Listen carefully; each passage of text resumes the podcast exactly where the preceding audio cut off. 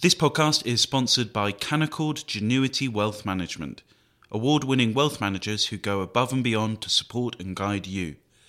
Visit candowealth.com to start building your wealth with confidence.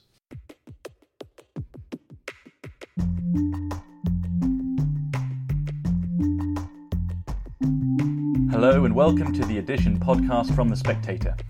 Every week, we take a look at some of the most important and intriguing stories from the issue with the writers behind them. I'm William Moore, The Spectator's features editor. And I'm Lara Prendergast, The Spectator's executive editor. This week, what is the next act in Putin's theatre of war? Plus, how important is gallows humour? And finally, why have we stopped whistling? First up, for this week's cover story, James Forsyth writes about Putin's dangerous dramatics on the Russian Ukrainian border and where they might lead. James joins us now, along with Paul Wood, who writes in this week's magazine that Putin's bluff may be backfiring.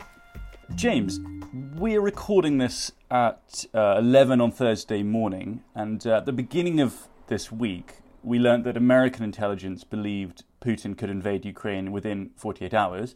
That hasn't happened, at least at the time of recording. And uh, although NATO say they see no signs of de escalation on the ground, uh, do you think that the threat of invasion is starting to ease, or is it hard to say?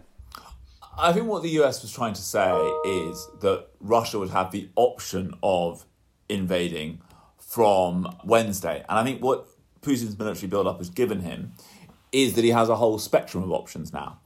I personally think a full on invasion is unlikely in the grounds that Putin knows that that would create the most unified Western response.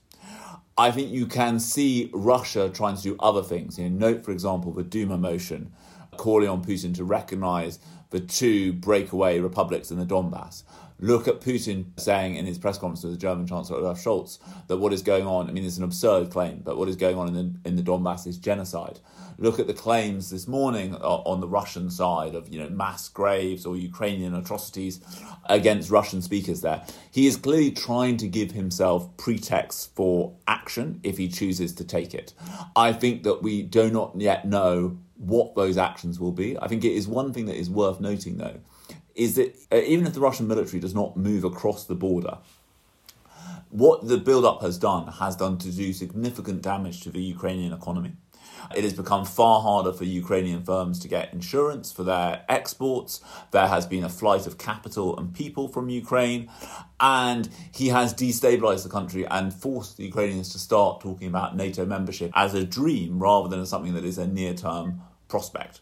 So I think what we see here is that Putin has given himself a set of options. I think we cannot yet know which of those options he will avail himself of. And I would defer to Paul on this, obviously. But I think that I am also quite persuaded those people who say that Putin himself hasn't yet decided which option he intends to take. Paul, you also wrote about Ukraine and Russia this week in the issue, and you, you make the point in your piece that the Russians know that everything they do can be seen by satellite. So, how much of it do you think is a performance sort of designed to deliberately unnerve the West?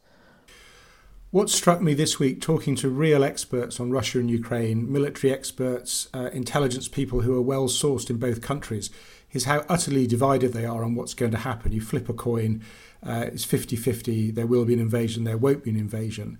But the people that I've spoken to for the longest uh, about these things, uh, one is an ex KGB officer, for instance, all say it's theatre. Putin does everything with an eye to the foreign audience, but above all to the domestic audience. Uh, and this is a probing attack, essentially, as James um, wrote in his piece. You, you, stick a bayonet in, and if it's soft, you keep going, and if it's hard, you retreat.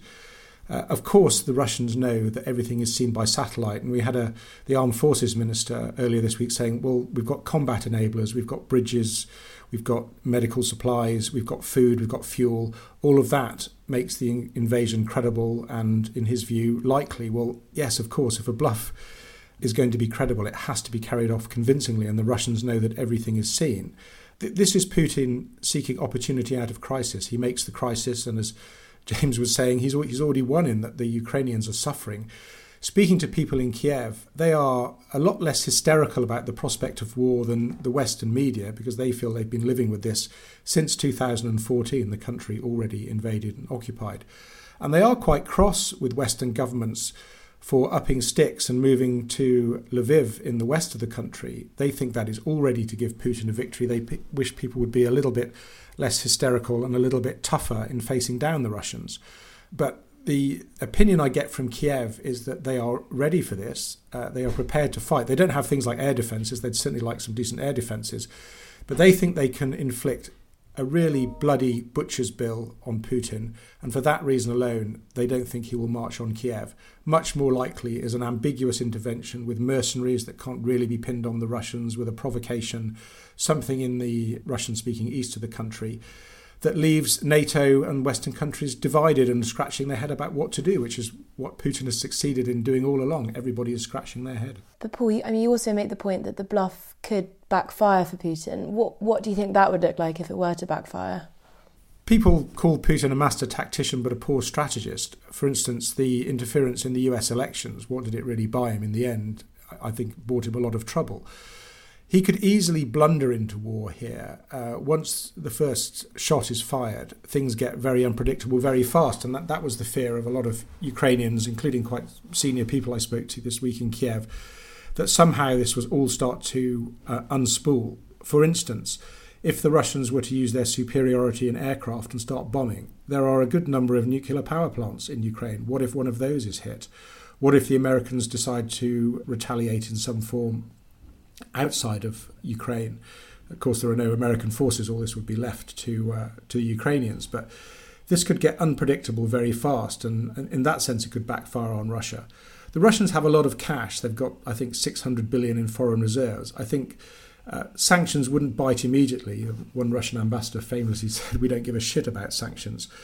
But long term, if it caused Europe to turn away from Russian energy dependence, if it meant that Russian oligarchs and their children couldn't do their Christmas shopping in London anymore, that would really start to bite. Uh, and the Ukrainians said to me this week, we may lose the first battle, but this would be the end of the Russian Federation. They could not survive this. Uh, and that's a, a, a, rather strange thing to say when they have so few arms compared to Russians, but they they're confident about winning the, the war in the end in that sense. James, in your piece, you say that the West's use of intelligence during this crisis has been unusually public. Uh, is there a risk, do you think, that uh, if invasion prospects are hyped up by intelligence and then it, it doesn't come to pass, that there will be accusations that Britain and America have overreacted and, and future risks of invasion won't be taken seriously? Yeah, look, Putin would benefit if he were to de escalate now, to go down the diplomatic off ramp. He would benefit from a kind of boy who cried wolf effect. He would be able to say, oh, look, the Americans and the British, you know, they exaggerated all this, and he would hope that other countries would be less inclined to heed those warnings next time round. I think it is worth remembering that in the tale of the boy and the wolf, there is a wolf at the end of the story, and that I think is important. I also think one of the other things that is why this intelligence is being used in such a public manner is that they are trying to use intelligence to change the course of events. Now that is a relatively unusual strategy, but the the logic here is that you know that, that they are convinced that the Russians are considering kind of false flag attacks, some provocation that they then claim justifies Russian troops going in to protect uh, Russian speakers or to protect these two breakaway republics.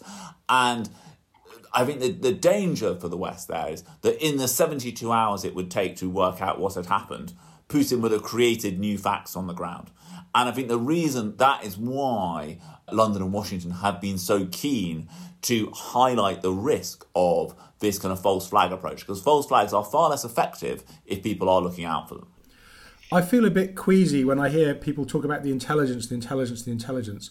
We haven't been told the nature of this. Is it signals intelligence? Is it a human source? We've been down this road so many times before weapons of mass destruction in Iraq, the Russiagate allegations. In one sense, you don't need the intelligence. There are 130,000 troops there. But again, the, the Russians know that we can see that. I would like to see a, a, an American official or a British official give us a little bit more about exactly the nature of this intelligence and why they are so certain. Paul, can you talk a little bit too about the Wagner Group? You mentioned them in your piece. Well, the, the Wagner group are the modern incantation of uh, the Kontraktniki, which I mentioned in my piece back in, in uh, 1999. I was in Chechnya, and the Russian way of war there was to have three rings of troops. The very outer ring would be the heavy artillery, and uh, if there is a war, um, against Ukraine, people in Kiev should fear Russian heavy artillery because it's the old Soviet doctrine of absolutely flatten things with artillery first and then send in the infantry. Then you'd have a ring of troops which were Interior Ministry Special Forces who were there to stop the army, who were the inner ring, from running away. The army were all reluctant conscripts. And that being the case, the Russians tended to use mercenaries, contract soldiers or kontraktniki as they were then called. This time around, it's the Wagner Group or Wagner Group which tells you a lot about the way um, the Kremlin is run, because the Wagner Group is, is run by a guy called Putin's chef, uh, an oligarch who literally started off with a hot dog stand in St. Petersburg, uh, rose to prominence as the person who ran the, the Putin's favourite restaurant. And uh, the way it's been run in Syria is that essentially they get a piece of the action, they get a piece of the oil business for furthering Russian military aims.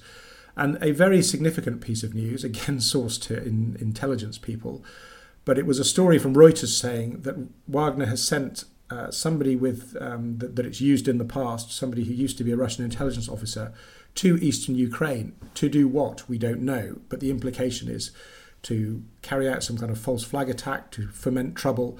It's much more difficult for NATO to respond to some shadowy mercenaries that, that the Kremlin will say with a wink it knows nothing about than tanks rolling across the border. And I think this is the kind of intervention, if there is going to be one, we should expect. And James, you said at the beginning of this podcast, and, and also said in your piece, that only a full on invasion of Ukraine would result in a concerted Western response, and that anything less would expose Western division. What are some of the reasons, do you think, behind this disunity between different NATO members regarding what a response to escalation should look like? I think they are both temperamental, strategic, and, and structural. I think that Washington and London take the most kind of hardline view on this.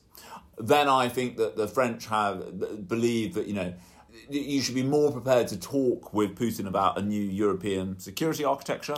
Germany obviously has its own energy interests, you know, eh, eh, heavily dependent on Russian gas, and also the most developed economic links with with Russia. And I think a kind of temperamental difference. Look at how Scholz on his visit to Moscow in the aftermath of that was saying, well, look, it would be absurd to fight a war over Ukraine's membership of NATO, seeing as that isn't going to happen anytime soon. You know, the British are far more reluctant to say, let's take NATO membership off the table because they feel that that would be essentially encouraging Putin to behave in this manner. You know, you mass a huge amount of troops on the border and then you demand that everyone negotiates with you. So I, I think you do see those differences. I think that there is a big difference from Crimea in 2014, though, which is Crimea in 2014, before Russia annexed it, there had been no real Western discussion about what the approach would be on sanctions. This time round, the Biden administration has really got everyone talking and thinking about this. Now, look, it might, as Jake Sullivan complained to congressional Democrats this week, it might take kind of constant coaxing to, to push Germany into the right place on this stuff. But I think these talks on sanctions are far further advanced than they were in 2014. And I think there is a realization that if you wish to deter Russia through sanctions, those sanctions have to be sufficiently stringent. Now, I think Biden has done another thing that European leaders need to do, which is that Biden has leveled with his public that, you know, these sanctions would impose costs on them, that, you know, it would raise energy prices, it would compound the current inflationary moment. But, you know, if you are going to deter Russia through the threat of sanctions rather than the threat of, of, military force, then those sanctions have to be severe. And, and you can't escape the fact that they would impose some pain on those who were imposing them on Russia as well as on Russia itself. Paul, just to finish on, you've, you've got this great quote in your piece where you speak to a Ukrainian political consultant who tells you that Putin's at the peak of his happiness, he's the king of the world. What do you think matters most to Putin at the moment? How he's seen on the world stage or how he's perceived back at home in Russia? Uh, there's another saying that, that all Russian foreign policy is domestic policy. Um, I think we should be careful here that, that just because we don't like Putin and he is an awful person uh, uh and, and Russia is a kleptocracy, I think John McCain, former senator, the, the late Senator John McCain, said it was a, a, a gas station run by a mafia masquerading as a country.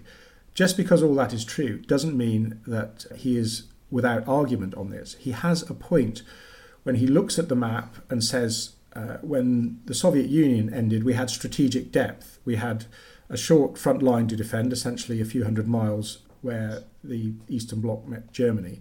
Now we've got thousands of miles, and it would be thousands more with Ukraine. Missiles in Ukraine or Ukrainian membership of NATO would put Moscow just a few hundred miles from an armoured thrust. This sounds paranoid, but it is a justified argument when you look at Russian history, and that is why Putin has some measure of backing for this. Also, the fact of Russian speakers outside Russia's borders. Now, not every Russian speaker in Ukraine is a supporter of Moscow. The political consultant you quote is actually half Russian, half Ukrainian, and his Russian mother votes for Ukrainian nationalists. She has no wish to be ruled by the kleptocrats from Moscow. But still, the Russians have arguments, and if there is to be a way out of this, I don't think it's merely sanctions. We have to listen and engage with them, and maybe the way out is the Minsk agreement, which the Ukrainians don't like, but it's what Macron has been pushing this week. It does give you a roadmap out of this mess, and perhaps just simple belligerence isn't isn't the answer of how to deal with this. It's recognizing that Russia has real interests here. Thank you, James, and thank you, Paul. Next up, the BBC's new comedy drama This Is Going to Hurt is based on the best-selling book of the same title by trainee doctor turned comedian Adam Kay, and it depicts some truly gut-wrenching scenes with a touch of gallows humour. This week in The Spectator, Andrew Watts writes a defence of making dark jokes in serious situations as not only a stress relief exercise, but a genuine necessity for anyone getting through the day. He joins us now, along with Ed Patrick, a comedian and NHS anaesthetist whose new book, Catch Your Breath, about working in the NHS during the pandemic, is out now. Andrew, in The Spectator this week, you've written about gallows humour and its place in the workplace. The peg being, of course, the TV adaptation of Adam Kay's book, This Is Going to Hurt. Why do you think we accept black humour in some professions but not others? Well, that's really what what uh, I was trying to write the article about because I've always been interested in slightly dark humour and basically working out what the rules are because it seems to be uh, in a state of flux at the moment.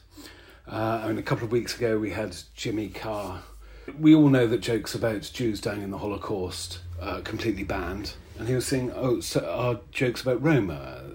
And and there seems to be some debate about that. Uh, and it all seems to be in a state of flux at the moment. And I was trying to work work out exactly what the rules are, because we seem to go along with medics making really quite dark jokes at some points, but other professions, policemen particularly, uh, those jokes don't seem to seep out into the general consciousness. And I was just trying to work out what the answer was for that was. Did you come to a conclusion? Well, I think the reason is that um, we really need doctors to be dispassionate. Uh, and that's probably one of the reasons why they make good comedians. When you are treating a patient, you have to acknowledge the fact that they are merely lumps of flesh. And doctors do things that, if anyone else did them, would be uh, assault. I, I, mentioned this in an early draft of the article. 20 years ago, I had a lethal jo- dose of potassium chloride. Now, if anyone else had given that to me, that would have been murder. Uh, uh, but because the doctor was doing that, it was because it was part of an operation. And I, I think somehow we, we, we understand that in a way that we don't uh, need other professions to uh, look at us as lumps of meat. In fact, it's a bad thing when they do. Um, Ed, you are a comedian and also a doctor for the NHS. Do you think Andrew's right that that medics get away with a particular type of dark humour? And, and do you also think that that gallows humour is actually a necessity for being a doctor?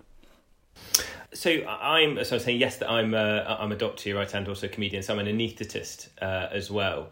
So just touching on what Andrew said I think I'd like to think we see people more than just a, a, lump of flesh especially when we're talking to them and and we do see them as human but I totally get the point. He's uh, you know sort of trying to you, if you become too emotional about every single thing you suddenly might become incapable of being able to work.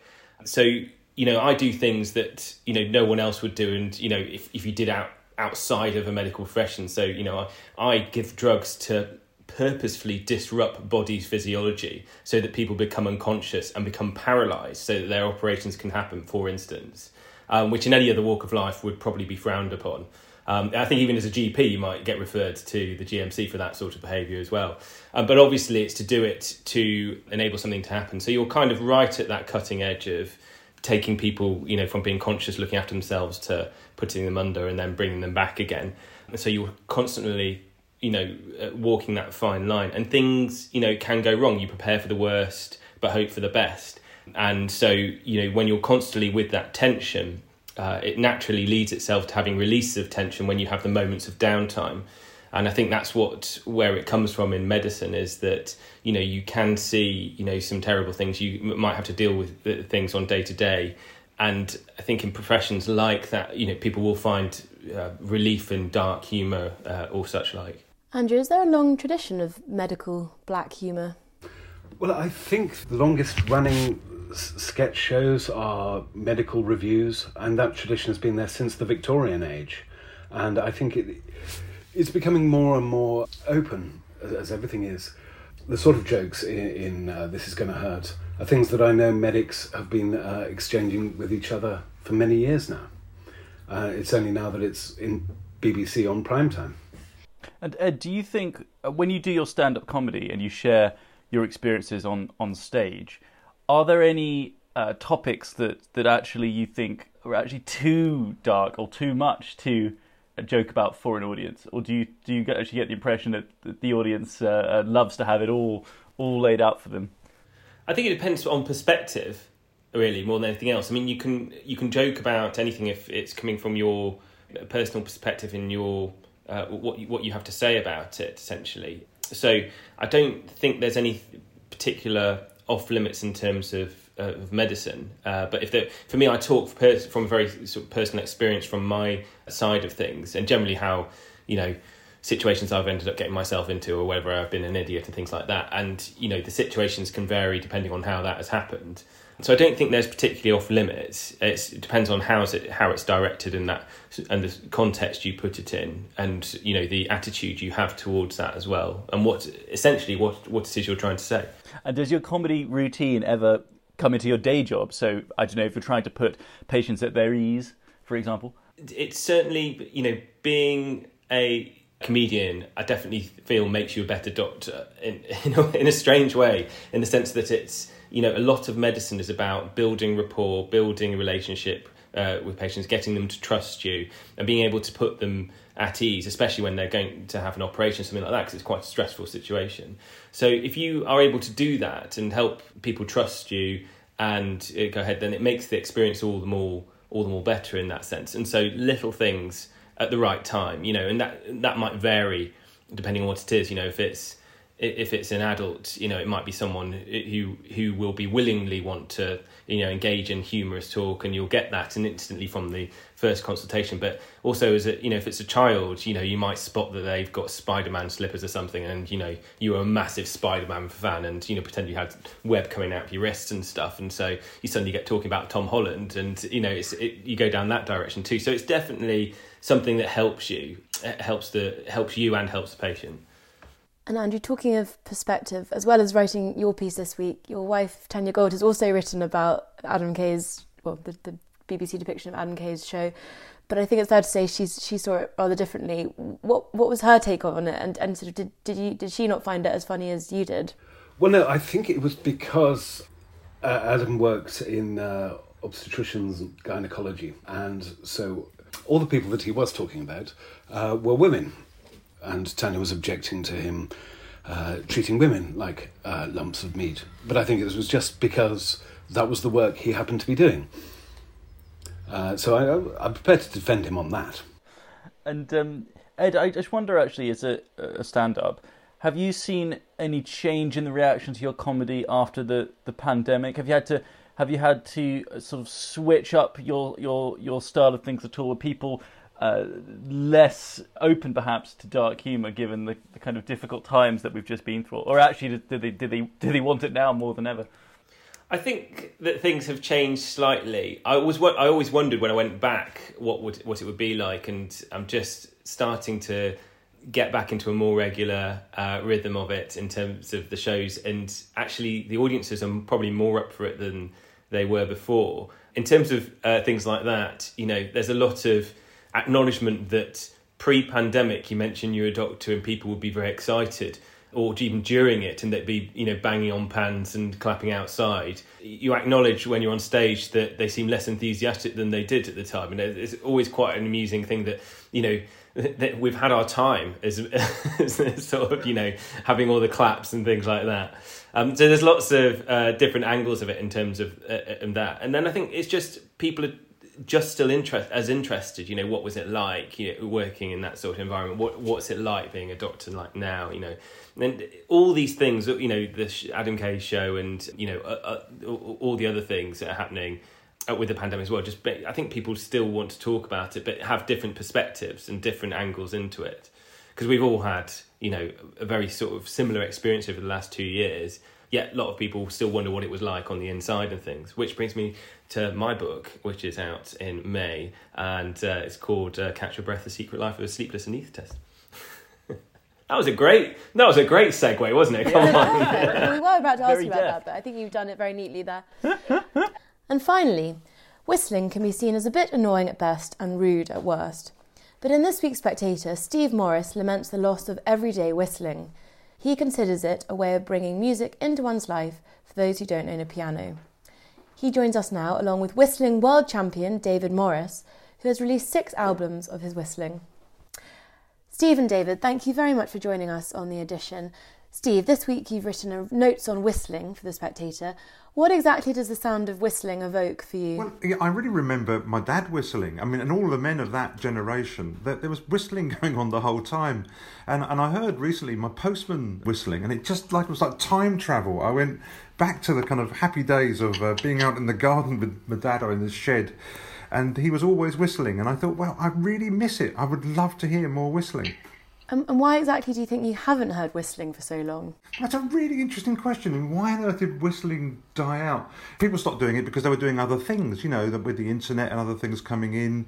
Yeah, some people found it whistling maybe a bit irritating, but there was always a kind of edge to whistling that, that maybe wasn't quite required. You know, whistling was a little bit subversive it was basically a, a, working class pursuit, and people did it because they, they weren't given violin lessons or or piano lessons. But the one thing they could do was use their mouth and their tongue, and they could whistle. And so I suppose in a way it was just part of a generation that were able to do it, and it was appreciated. And it's not so much appreciated now. David, you are a professional whistler. Uh, when was it that you you realised you had this talent? I started my musical, musical career as a cornet player in a, a, village brass band up here in. I live in an area called Saddleworth up in the Pennines. And you probably saw it mentioned in the film Brass Brassed Quite a lot of that, of that was filmed around here. And it's an area which is steeped in brass band tradition. Each village in the area has a, has a brass band which competes against each other at competitions, etc. So I was, a, I was a young cornet player in, in my teens. And when I became a better cornet player, I tried to whistle the, the difficult pieces I was playing on the cornet, and uh, after a lot of practice, yeah, I, I, thought I've got a flair for this. Hmm. And were there famous whistlers that you, you used to look up to? Not really. I, I mean, there were uh, Roger Whittaker, who was a, a, a, singer really, but he sort of incorporated whistling into his into some of his songs.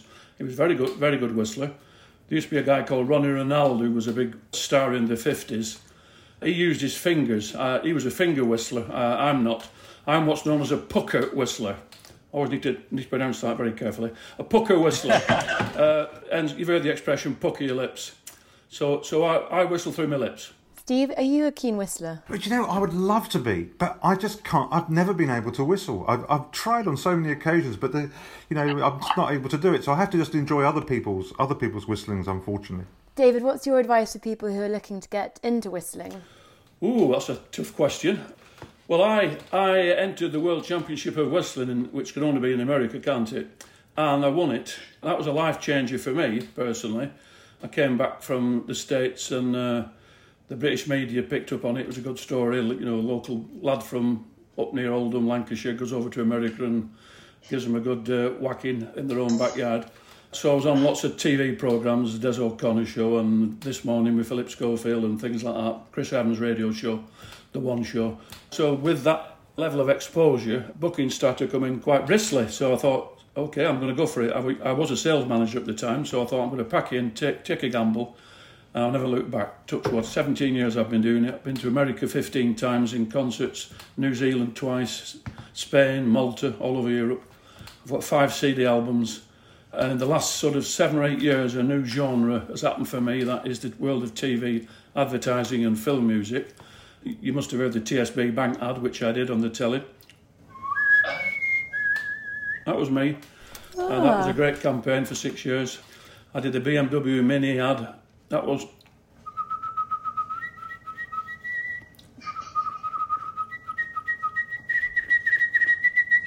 That was a Post Horn Gallop.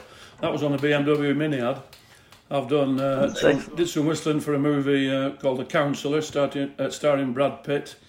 And uh, Mamma Mia, here we go again. I did a bit of whistling for that. Met Benny Andersson down at Apple, down at, at London. That was a, that was exciting. So yeah, but uh, in answer to your question, I, I would advise someone to go into it. Well, make a CD, make an al- make an album like I did. Uh, take a gamble.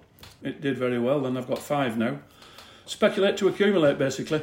Steve, you mentioned that uh, whistling uh, has slightly gone out gone out of fashion, and that some people perhaps are uh, irritated uh, irritated by whistling. I mean, you mentioned actually Winston Churchill as an example in your piece as someone who's who who didn't like whistling. But do you think that whistling could make a comeback, uh, or has the whistle been co-opted perhaps by uh, negative associations, such as uh, associations with the wolf whistle? Yeah, that's a great question. I think it's going to make a comeback because as we come out of COVID, see, whistling is a great way of, of basically putting two fingers up at life's problems, at, at, at fighting back to the, the terrible things that life can throw at you. Whistling is just a way of saying, you know, I'm going to get through this. So, so often, you saw you heard it in the trenches, for instance, Life of Brian. You know, you get this uh, this idea of uh, the Brian on the cross, you know, whistling. And so, I think the thing about whistling is it it signals that life is not going to get you down too much, and you know, there is not one of us. I, there's not one single person who couldn't benefit from a cheerful whistle in some of the miserable circumstances we've been in. Whistling can be a very, very versatile instrument. I do call it an instrument. There's, there's a, a technical aspect, you know, you can do things like flight the bumblebee.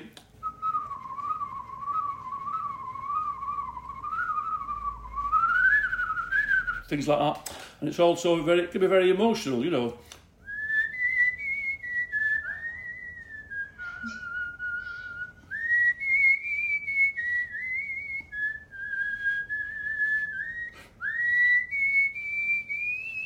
you know, things like that. It's a lot of variety.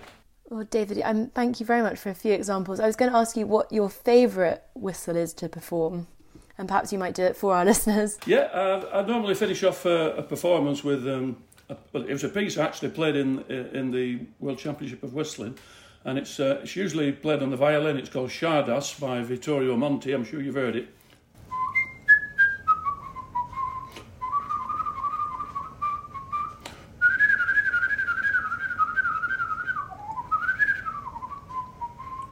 A bit of it, anyway. But uh, that goes down well. Stephen, David, thank you very much. And anyone interested in hearing more of David's work can go to davidmorris-whistler.com. And that's it for this week. If you enjoyed this episode, why not subscribe to The Spectator to read the articles we discussed on the podcast? And if you subscribe today, you'll also get a £20 Amazon gift voucher just go to spectator.co.uk slash voucher. I'm William Moore. And I'm Lara Prendergast, and we do hope you'll join us again next week.